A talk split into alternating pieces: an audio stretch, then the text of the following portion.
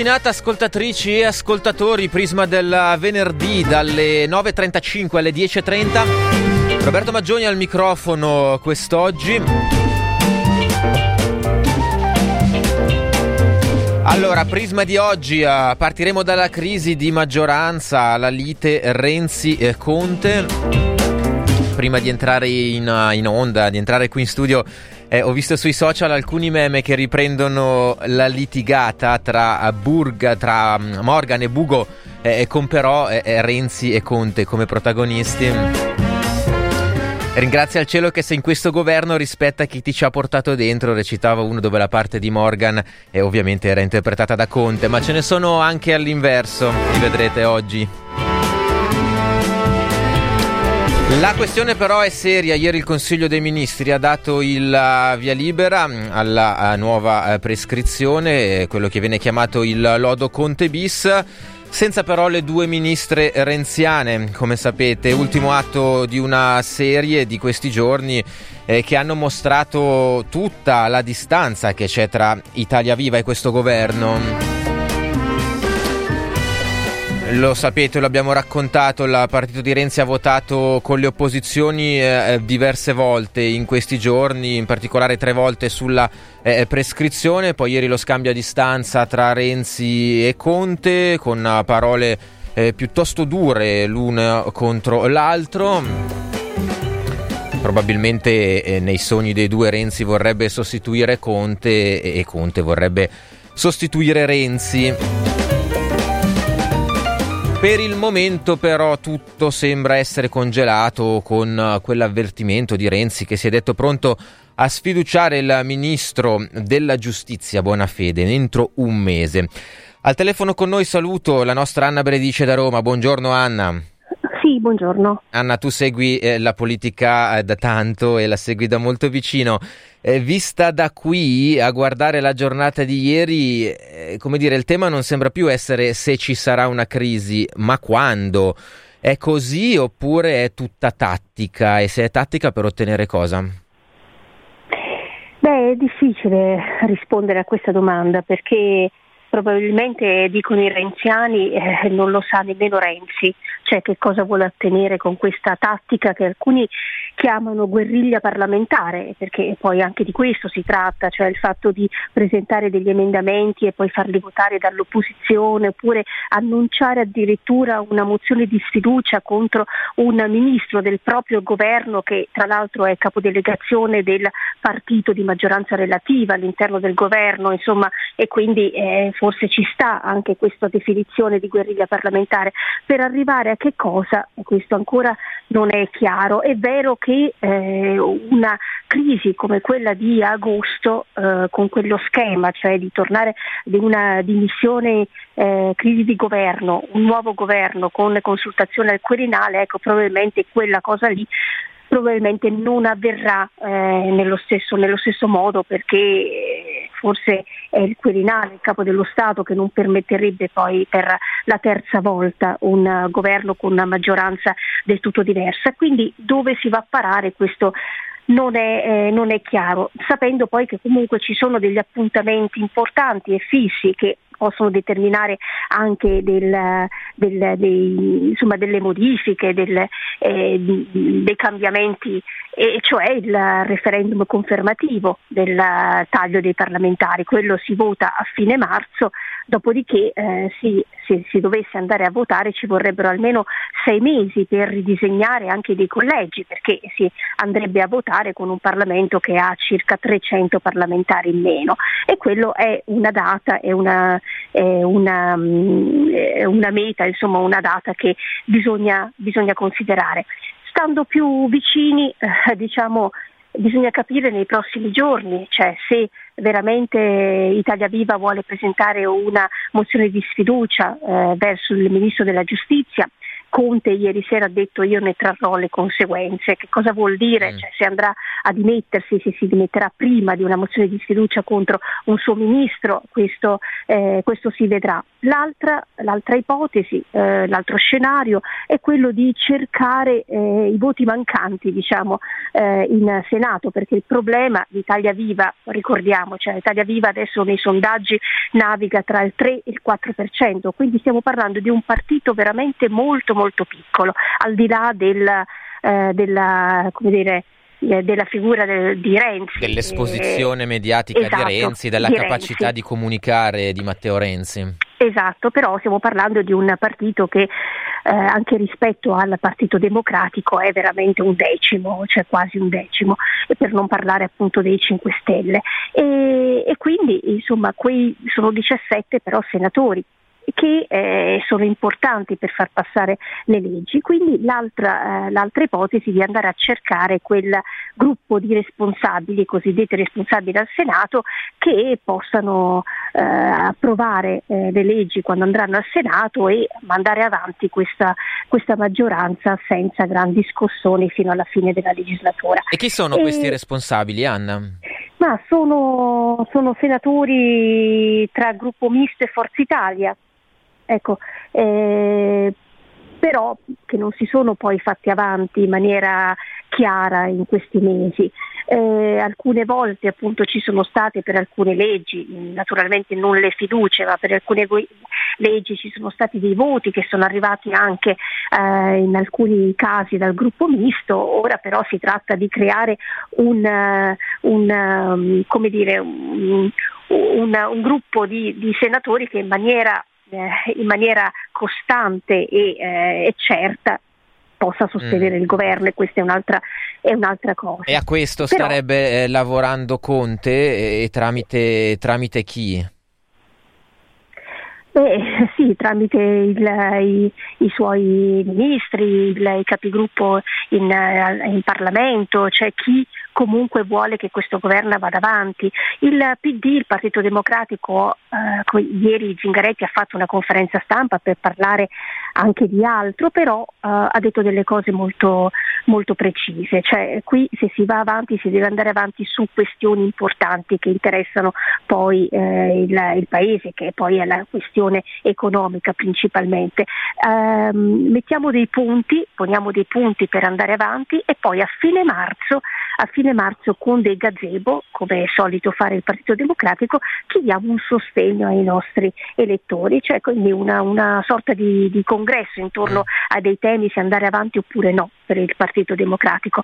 E, mh, mm, stamattina eh, insomma, c'è una sorta di rassegna stampa anche attraverso i vari portavoci dei ministri eccetera e si eh, sottolineava che eh, alcuni virgolettati di Zangaretti su degli articoli sono veri, cioè per dire Renzi si sta comportando come con Enrico Letta qualche anno fa, cioè con mm. il, eh, Enrico Stesereno, cioè quindi bisogna Renzi essere pronti. vuole logorare tutto, così detto. Esattamente, quindi bisogna essere pronti ad affrontare anche, anche questa cosa. E, eh, però Zingaretti ha anche detto, cioè qui un altro governo, un'altra cosa come ad agosto non è possibile, quindi la legislatura finisce con questo governo ed è un avvertimento che comunque ci sarà il voto, eh, però con quali coalizioni e dove andrà Renzi, questo è un po' tutto da vedere.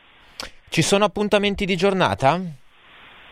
E no, no, nel senso che comunque quello approvato ieri è un disegno di legge e tra l'altro appunto la prescrizione è stata inserita in questo disegno di legge, non si va avanti con un decreto legge che poteva essere appunto il pugno nell'occhio come si suol dire per Renzi, cioè, quindi avrà dei tempi anche più lunghi questo lodo bis no? di, di, sulla prescrizione. E quindi c'è una porta aperta da parte del governo anche su questo tema se appunto nel caso fosse vero, perché poi quello che si ritiene a Palazzo Chigi che sia tutto strumentale da parte di Renzi, perché ha fatto la stessa cosa quando si trattò della, nella finanziaria di, di, valutare altri l'IVA piuttosto che altri, altri temi, cioè ad alzare moltissimo la tensione per ottenere qualcosa e che possa essere appunto l'aumento di sondaggi oppure altro, ehm, ecco, comunque stare sulla scena. Eh, per, per dire, mostrare di essere molto molto più forti di quel 3-4% vero dei sondaggi. Grazie Anna, grazie mille. Grazie. La nostra Anna Bredice da Roma.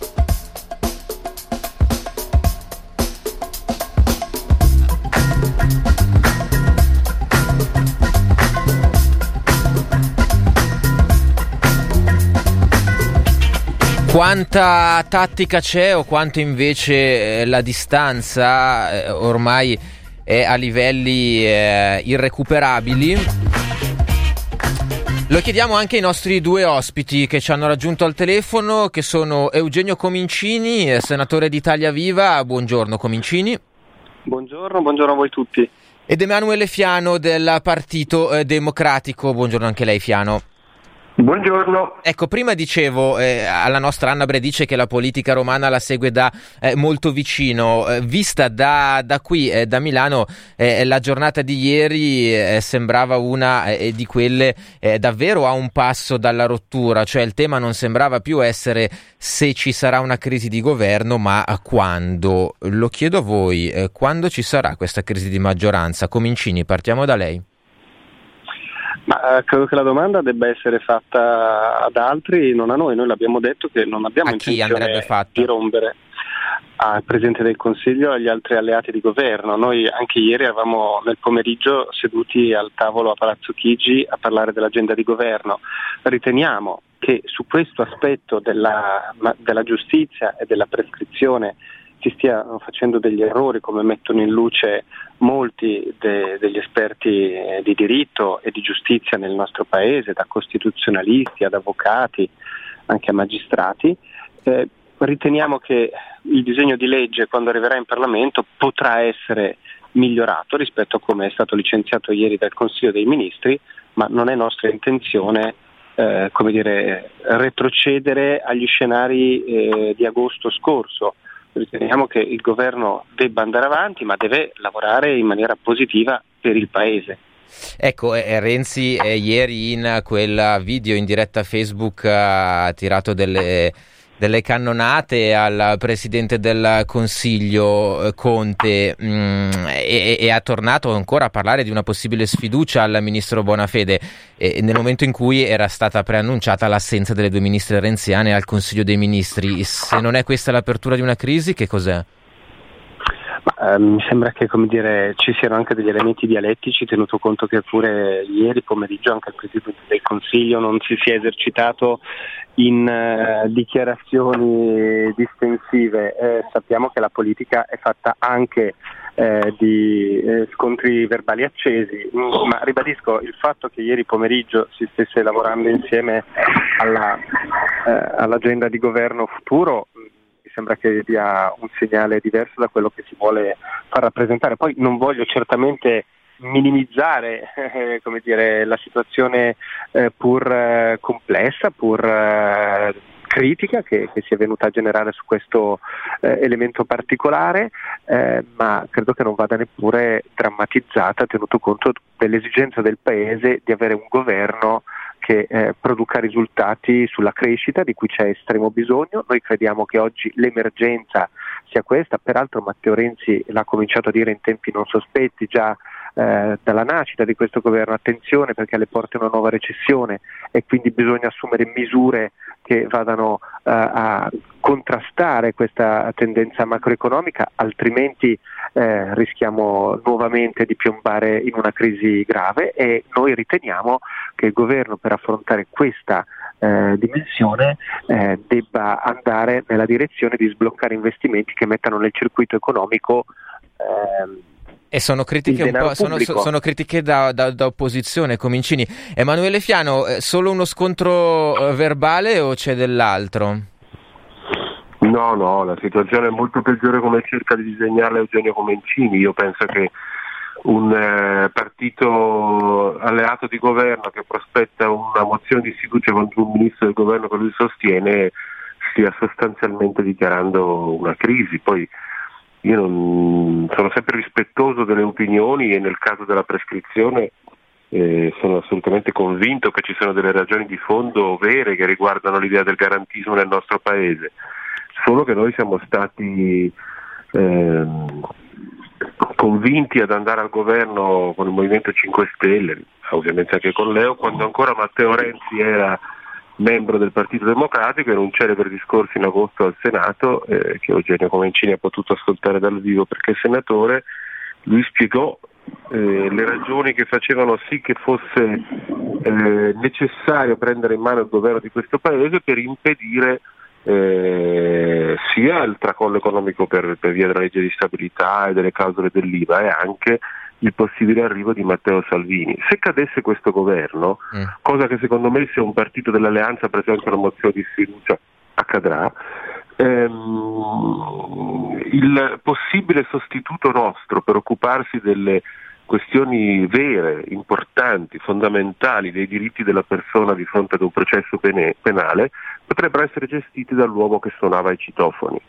Ognuno di noi faccia i conti, perché quando si fa politica, siccome non esiste il paradiso e la bacchetta magica e non ci sarà mai un partito che esprime esattamente tutto quello che noi vogliamo e che prende il 51% dei consensi, si fanno delle mediazioni e la mediazione che è stata raggiunta sulla questione della prescrizione compreso il peso delle riforme molto importanti che sono state annunciate ieri in Consiglio dei Ministri in assenza delle due ministre di Italia Viva sulla riforma del processo penale sono meglio, molto meglio della situazione di partenza. Sono l'optimum per la mia cultura garantista? No, non lo sono. Però come dice oggi una, una vignetta eh, secondo me fatta molto bene di LK su Repubblica che dice una cosa tipo eh, in maceria il governo sta per crollare e quell'altro risponde no proprio, adesso arriva la ruspa e, e le rimuove queste macerie e uno deve mettere sui due piatti della bilancia queste due questioni. Poi c'è un problema Conte, che io non so esattamente da dove origini, cioè eh, come dicono oggi i giornali, il problema sarebbe il mantenimento di questa maggioranza, di questo governo, ma la sostituzione del suo Presidente del Consiglio.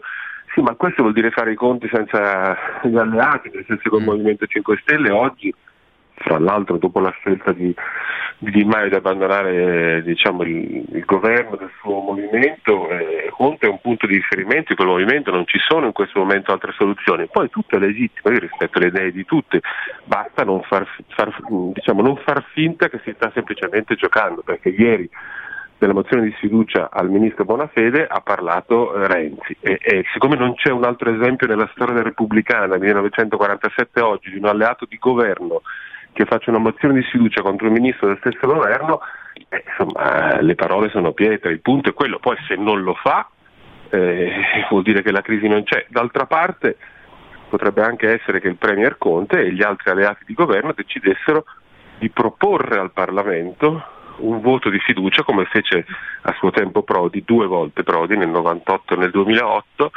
ehm, per vedere se esiste la fiducia nel governo e in Parlamento, a quel punto eh, il Partito d'Italia Viva dovrebbe decidere se è prevalente la fiducia nel governo o è prevalente la questione specifica. E a quel punto potrebbero spuntare anche eh, questi responsabili, questo gruppo di responsabili così sì, viene però, scusa, definito dirti... da noi giornalisti, esistono?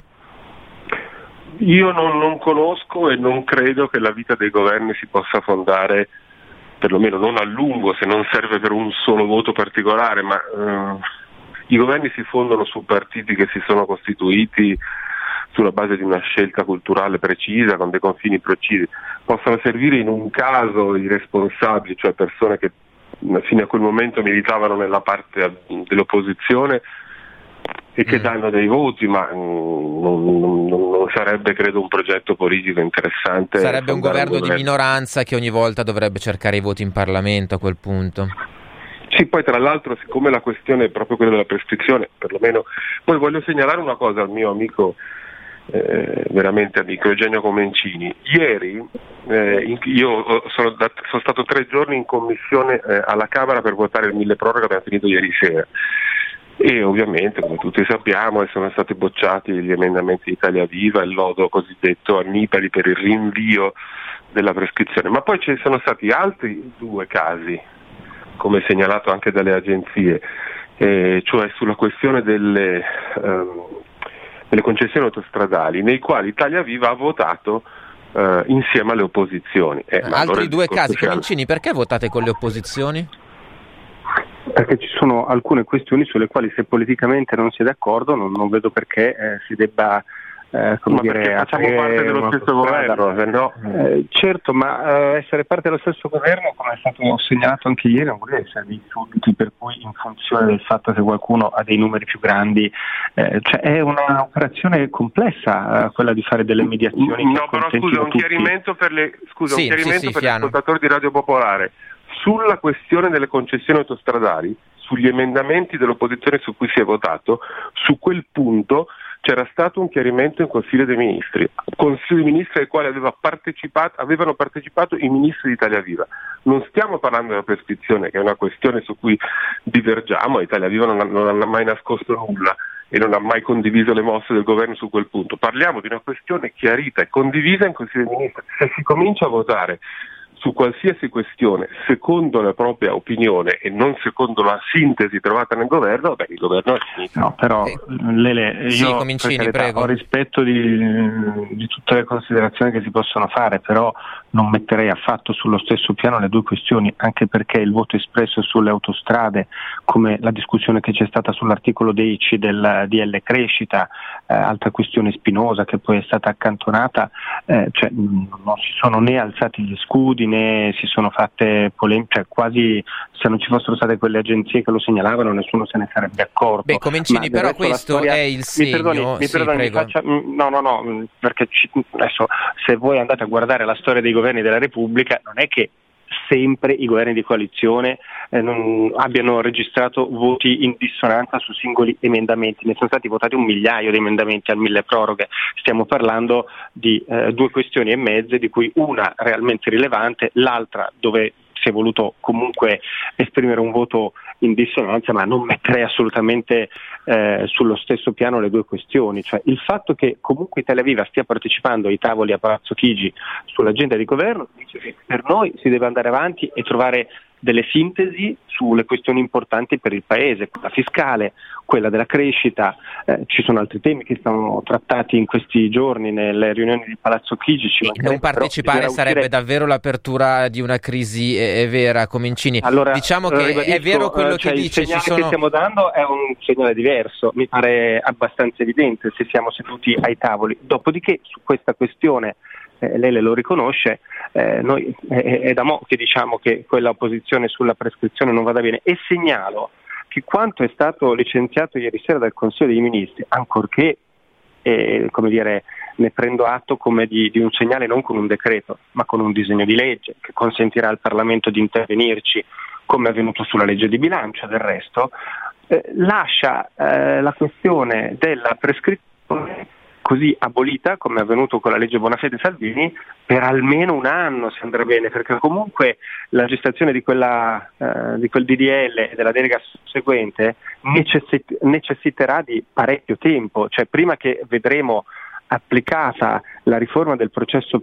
penale passerà non meno di un anno, non meno, e quindi forse eh, scusa, il buon senso il buon senso Scusa, avrebbe capito, dice... dovuto portare a dire noi non siamo contrari a che la prescrizione venga ritoccata pesantemente, ma dopo che i tempi del processo penale sono stati modificati in maniera consistente. Allora il lodo Annibali che prevedeva di spostare in là l'entrata in vigore dell'abolizione della prescrizione, quindi non di non farla più, ma di spostarla in là, forse doveva essere colto come eh, la mediazione più intelligente, più di buon senso per andare nella direzione di un accorciamento dei tempi dei processi penali e al tempo stesso anche eh, di un utilizzo del buon senso rispetto a, alla misura della prescrizione, misura di garanzia, misura sulla quale tutto il mondo eh, dei giuristi del nostro paese sta dicendo che si sta facendo una boiata pazzesca. Sì, e questo l'avevamo capito, insomma, voi eh, non avete accettato scusa, quell'accordo che invece eh, PD 5 Stelle e Leo hanno sottoscritto. Fiano, sì.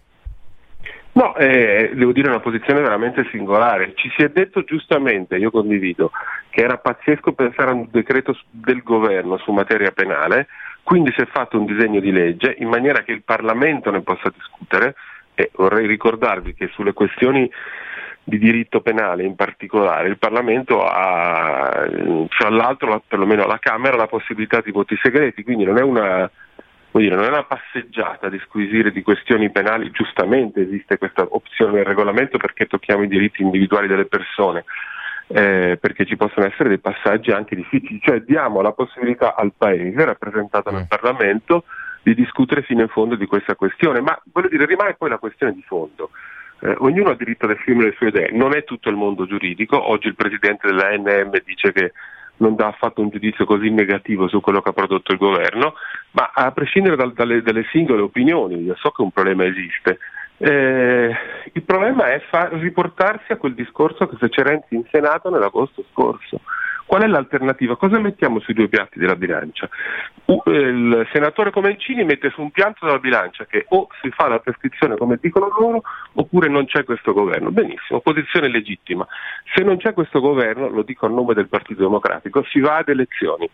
Se si va ad elezioni il rischio, non la certezza ovviamente perché eh, daremo battaglia in campagna elettorale, è che il prossimo ad occuparsi di questa questione fondamentale dei diritti eh, dell'individuo nel nostro paese di fronte alla giustizia sia l'uomo che suonava i citofoni. Sono queste le cose che ha detto Renzi nell'agosto scorso quando era ancora un leader del mio partito e che tra l'altro mm. hanno convinto molte persone a prendere la, la strada eh, dell'accordo con il Movimento 5 Stelle. Lo stesso Zingaretti, come tutti sanno, era profondamente contrario all'inizio a questo accordo e abbiamo fatto questa opzione perché la politica non è fatta solamente del principio irrinunciabile col quale noi nasciamo, ma la scelta di governare, che è l'essenza alla fine della democrazia rappresentativa, comporta delle mediazioni. Uno pensa che quella mediazione sia inaccettabile, è legittimo, non c'è più questo governo. Vista da qui, insomma, vista da qui, eh, visto anche il, il, video su Facebook ieri di Renzi, soprattutto nella prima parte, eh, Renzi sembra avere un'agenda diversa per i prossimi mesi di governo rispetto a quello che sta uscendo dal resto dei partiti di questa maggioranza. Un'ultima cosa, e la chiedo a Eugenio Comincini, eh, ma quindi eh, la presenterete questa sfiducia a buona fede o no? Servono 32 eh, firme, voi ne avete 17 al Senato Senato le cercherete, le state cercando, arriverà questa sfiducia o no? A me non mi sembra che sia questa in questo momento la priorità sulla quale ci stiamo concentrando. Ne Ritengo ha parlato che... ieri eh, Renzi però, eh? non ce la sì, inventiamo noi. Mm, però penso che non sia questo il, dire, il punto sul quale concentrarsi. Penso invece che, rispetto anche a quello che ha detto Lele poco fa, eh, è vero, la politica e l'arte del governo è fatta assolutamente di mediazioni. Eh, tra il dire o questa mediazione che abbiamo portato a casa o il voto, io credo che ci siano invece eh, altre possibilità da scandagliare. Non sono un mago, non sono una, eh, un profeta, quindi non so che cosa esattamente accadrà, ma il fatto che si arrivi in Parlamento lascerei prima di dire che eh, se non passa questa mediazione si torni al voto, che si esauriscano le possibilità che il Parlamento ha di mediare su cose diverse, che non vuol dire che o è come diciamo noi o si torna al voto. Al netto del fatto che, come abbiamo detto ad agosto e come si ripete come dire, in circostanze come queste, non è né Italia Viva né il PD né il Movimento 5 Stelle che decide se si va a votare o meno, ma nel momento in cui ci fosse una crisi eh, sarebbe il Presidente della Repubblica a valutare le condizioni che si presentano.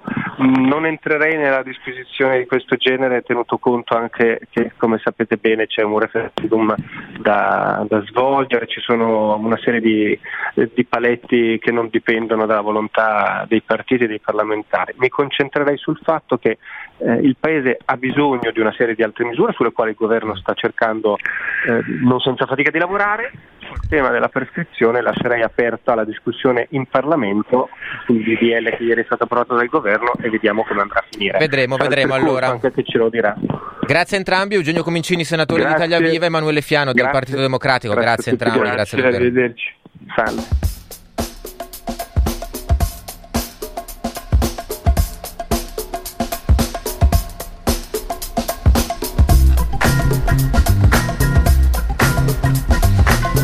Le lucine dei telefoni eh, brillavano, non avevo chiamato le telefonate, però se volete eh, qualche telefonata la prendiamo. E che cosa, che cosa, preferireste voi a questo punto? Uh, crisi e voto oppure uh, un'altra maggioranza da cercare in Parlamento? 0233 001 001, pronto? Pronto? Ciao. Ciao, sono io. Sì, ciao, Sellina. Ciao, Ci dici il tuo nome? Eh, mi chiamo Giacomo. Eh, io sono un avvocato, mm. eh, però non sono penalista, mi occupo di civile.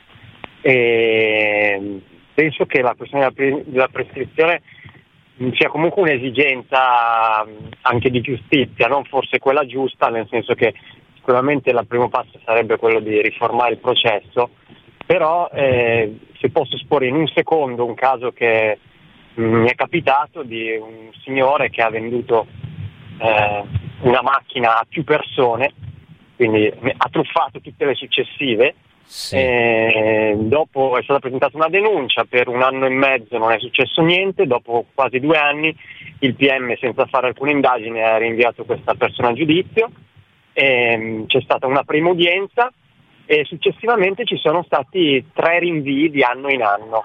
Sì. Adesso questo processo si prescrive lui ha truffato alcune persone e semplicemente non avrà alcuna conseguenza. Ok, ok. Eh, Chiaro, mh, mm, mm, ma tu quindi cosa pensi di questa mh, mm, situazione nella maggioranza? No, io mh, non, eh, non, capisco molto questo impuntarsi di, di, Renzi su questo tema, nel senso che cioè, capisco le, le, ragioni, ma okay. mi sembra esagerato rispetto comunque al fatto che risponde a un'esigenza di giustizia. Poi per carità sono, la, sono, il primo a dire che la riforma della giustizia è la prima esigenza, però siccome nessuno ne parla di questa, non è in agenda di, di nessun governo, è sempre nell'angolo, eccetera, è, quel, è, quello, è quello, in realtà cui si sta lavorando ora con questo disegno di legge del concreto segreto legge del Consiglio dei Ministri. Grazie. 0233 001 001, pronto? Eh, ciao. Ciao. ciao. Senti, no, io guarda, io sono, cioè, mi peso un po' di questo, però sono veramente un po'. A parte che nel merito del discorso della prescrizione la penso un po' come. Sì, eh, sì, ma su, sulla crisi, sulla crisi di maggioranza, che fare? Io cioè, a me sem- cioè, mi, mi, mi, è veramente straniante dire questa cosa qua, perché non pensavo che si arrivasse a, a tanto, però. Ehm, dato che ho un amico che bazzica tanto il discorso di Italia Viva, no? mm. e si lamentavano del fatto che negli ultimi mesi non avessero la ribalta delle notizie, insomma. Cioè, a me sembra veramente che tutta questa roba qua sia stata una montatura di, di Renzi per, per adesso riprendersi un po' quello spazio mediatico che ultimamente non, non aveva più. Mm. Cioè, a me sembra veramente, cioè, ma viene, rimango veramente alienante a pensare che la gente, che i politici facciano sti conticini qua, poi alla fine sulla pelle nostra, perché poi voglio dire, cioè adesso obiettivamente... Ma tu vorresti una crisi o, o comunque avanti no, così? No, ma io vorrei che veramente cioè, ci fosse della gente con un po' di, di, di buon senso a governare sto cazzo di paese. Va cioè, bene. Ciao, grazie. Ciao. Dai, un'ultima telefonata, pronto? Pronto, ciao, buongiorno. Eh, prima di un'ipotesi orripilante, premetto eh, brevissima motivazione, ovvero quando la prescrizione, quasi mai, ovvero decorso un tempo pari all'età che è al compimento del fatto ebbe la persona chiamata in giudizio. Perché? Mm la prescrizione non solo diviene l'alibi per non occuparsi del problema dei tempi lunghi, ma è la leva usata per dilungare i tempi stessi, perché la questione non riguarda gli innocenti che tengono ad essere assolti e non vogliono la prescrizione, ma i colpevoli che invece la vogliono, perché oltre agli imputati colpevoli ci sono anche le vittime che vogliono venga fatta giustizia. Ok Mino, grazie. Adesso chiedevo un'opinione su sulla crisi però. Un'ultima telefonata, pronto? Pronto, ciao, ciao. sono Sara.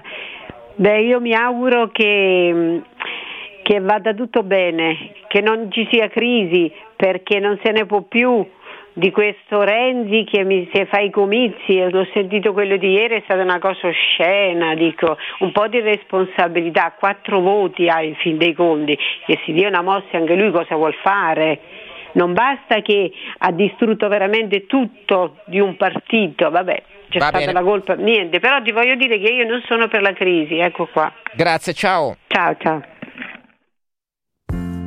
Satellites gone up to the skies.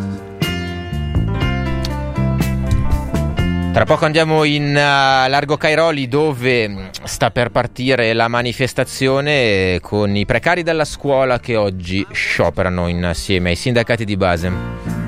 I like to watch things on TV.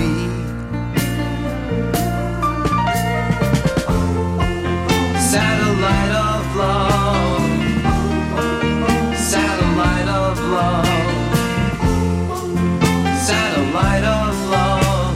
Satellite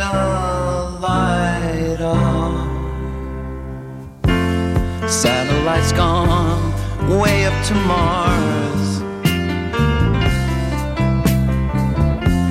Soon it'll be filled with parking cars. I watched it for a little while. I love to watch things on TV.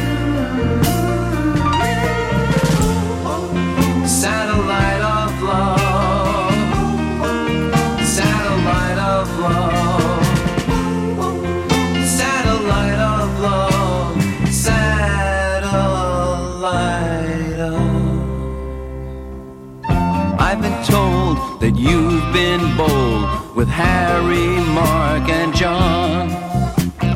Monday and Tuesday, Wednesday through Thursday with Harry, Mark, and John. Satellites gone up to the skies. Things like that drive me out of my mind. Watched it for a little while. I love to watch things on TV.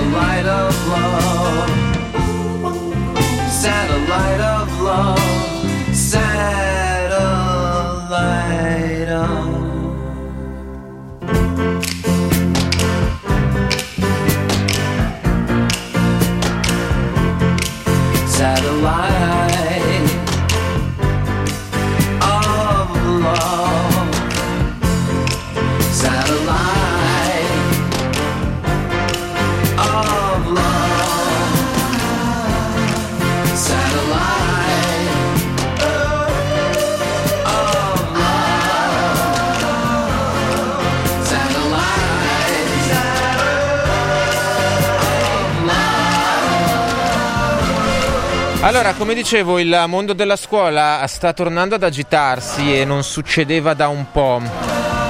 Oggi protestano e scioperano i eh, precari auto-organizzati insieme ai sindacati di base. Il 17 marzo ci sarà uno sciopero dei confederali, dovrebbe esserci uno sciopero dei confederali. Sotto accusa la ministra della pubblica istruzione Lucia Azzolina. Al telefono con noi eh, Vincenzo Cimmino da Largo Cairoli. Buongiorno Vincenzo. Ciao, buongiorno. Vincenzo Cimmino, eh, allora precario della scuola da sei anni. Eh, sì? Sei dell'Istituto Comprensivo Puglisi di Buccinasco, giusto? Puglisi di Buccinasco, esattamente, sì, sì, sì. Ecco, dicevo, da, era da un po' che non si agitava il mondo della scuola. Che cosa sta succedendo? Beh, Perché scioperate oggi? Nel, nel, corso dei decenni si è sempre agitato. Pensiamo alle mobilitazioni degli anni 70. Sì, certo, parlavo degli ultimi di... anni, Vincenzo. Certo, negli ultimi anni, certo, dalla buona scuola eh, di renziana memoria non c'era un movimento di massa eh, degli insegnanti. Da un 5 anni ecco, non ritornavano in piazza gli insegnanti, soprattutto i precari, anche contro diciamo, questa problematica atavica del precariato nella scuola che ci portiamo, avanti, ci portiamo avanti da decenni senza alcuna soluzione. I governi si avvicendano, governi di centrodestra, governi di centrosinistra, ma nessun governo si è dimostrato all'altezza di dare delle soluzioni per risolvere il problema del precariato. Ora?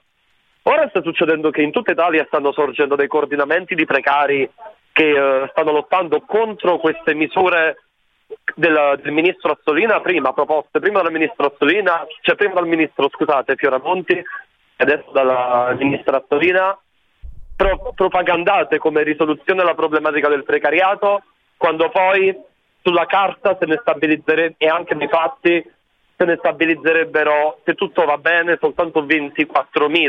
Cioè voi contestate, questi... Eh, cerchiamo di spiegarlo bene a chi ci sì, sta ascoltando, allora, questo nuovo concorso diciamo... che definite ammazza precari.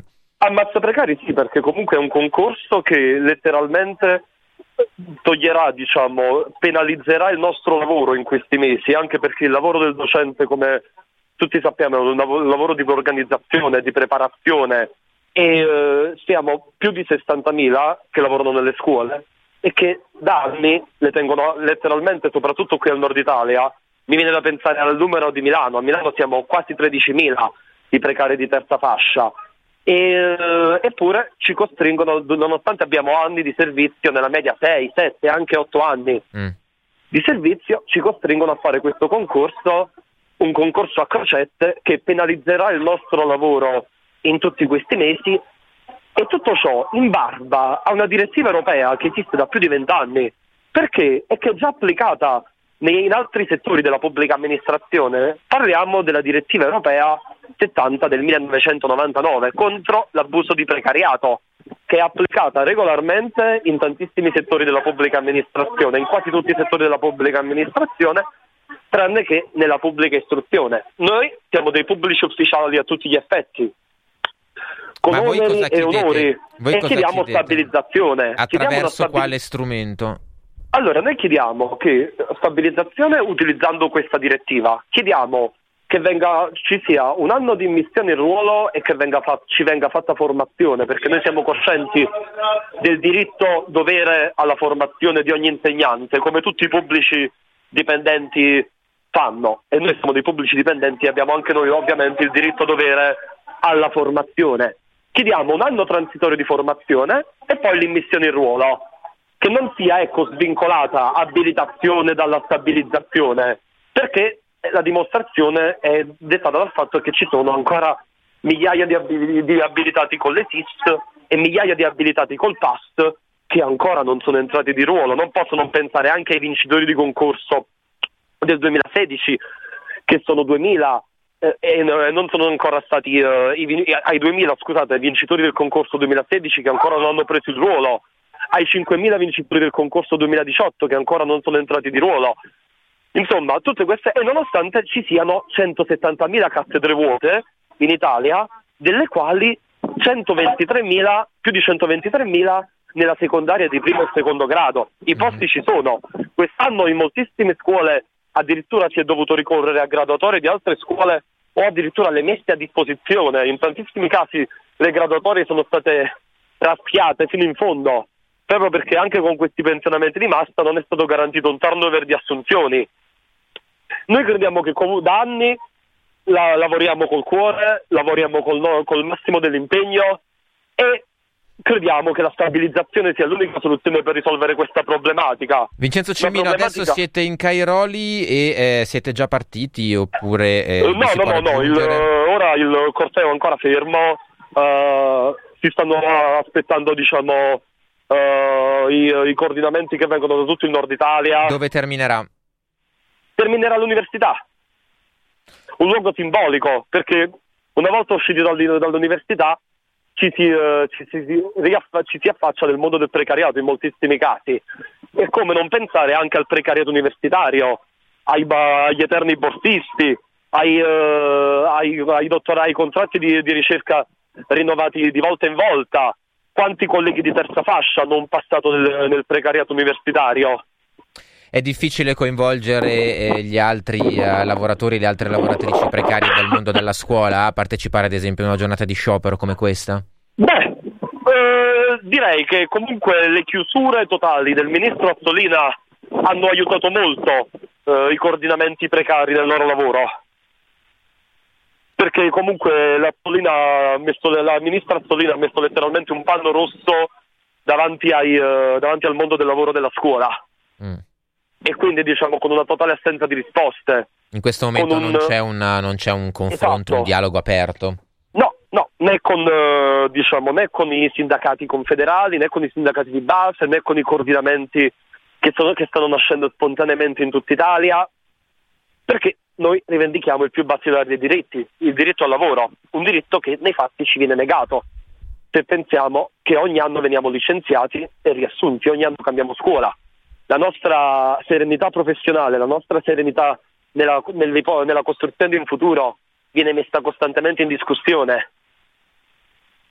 Grazie, per un salario Vincenzo. che è tra i più bassi d'Europa. Il salario dell'insegnante italiano è il più basso d'Europa insieme al salario dei docenti rumeni e al salario dei docenti portoghesi, con la differenza che l'Italia, a differenza dei paesi che ho appena menzionato, Mm. è la settima potenza economica al mondo. Questa è la condizione che vivete ogni giorno eh, nelle vostre scuole, nelle scuole dove lavorate, Certo, dove lavorate da certo, precari. Nel tuo certo, caso da sei anni, come dicevamo all'inizio. E che altro dire? Buono sciopero, quindi eh, Vincenzo Grazie. Cimino. Ci il risentiremo di perché... lunga- sarà il primo di una, di una lunga serie.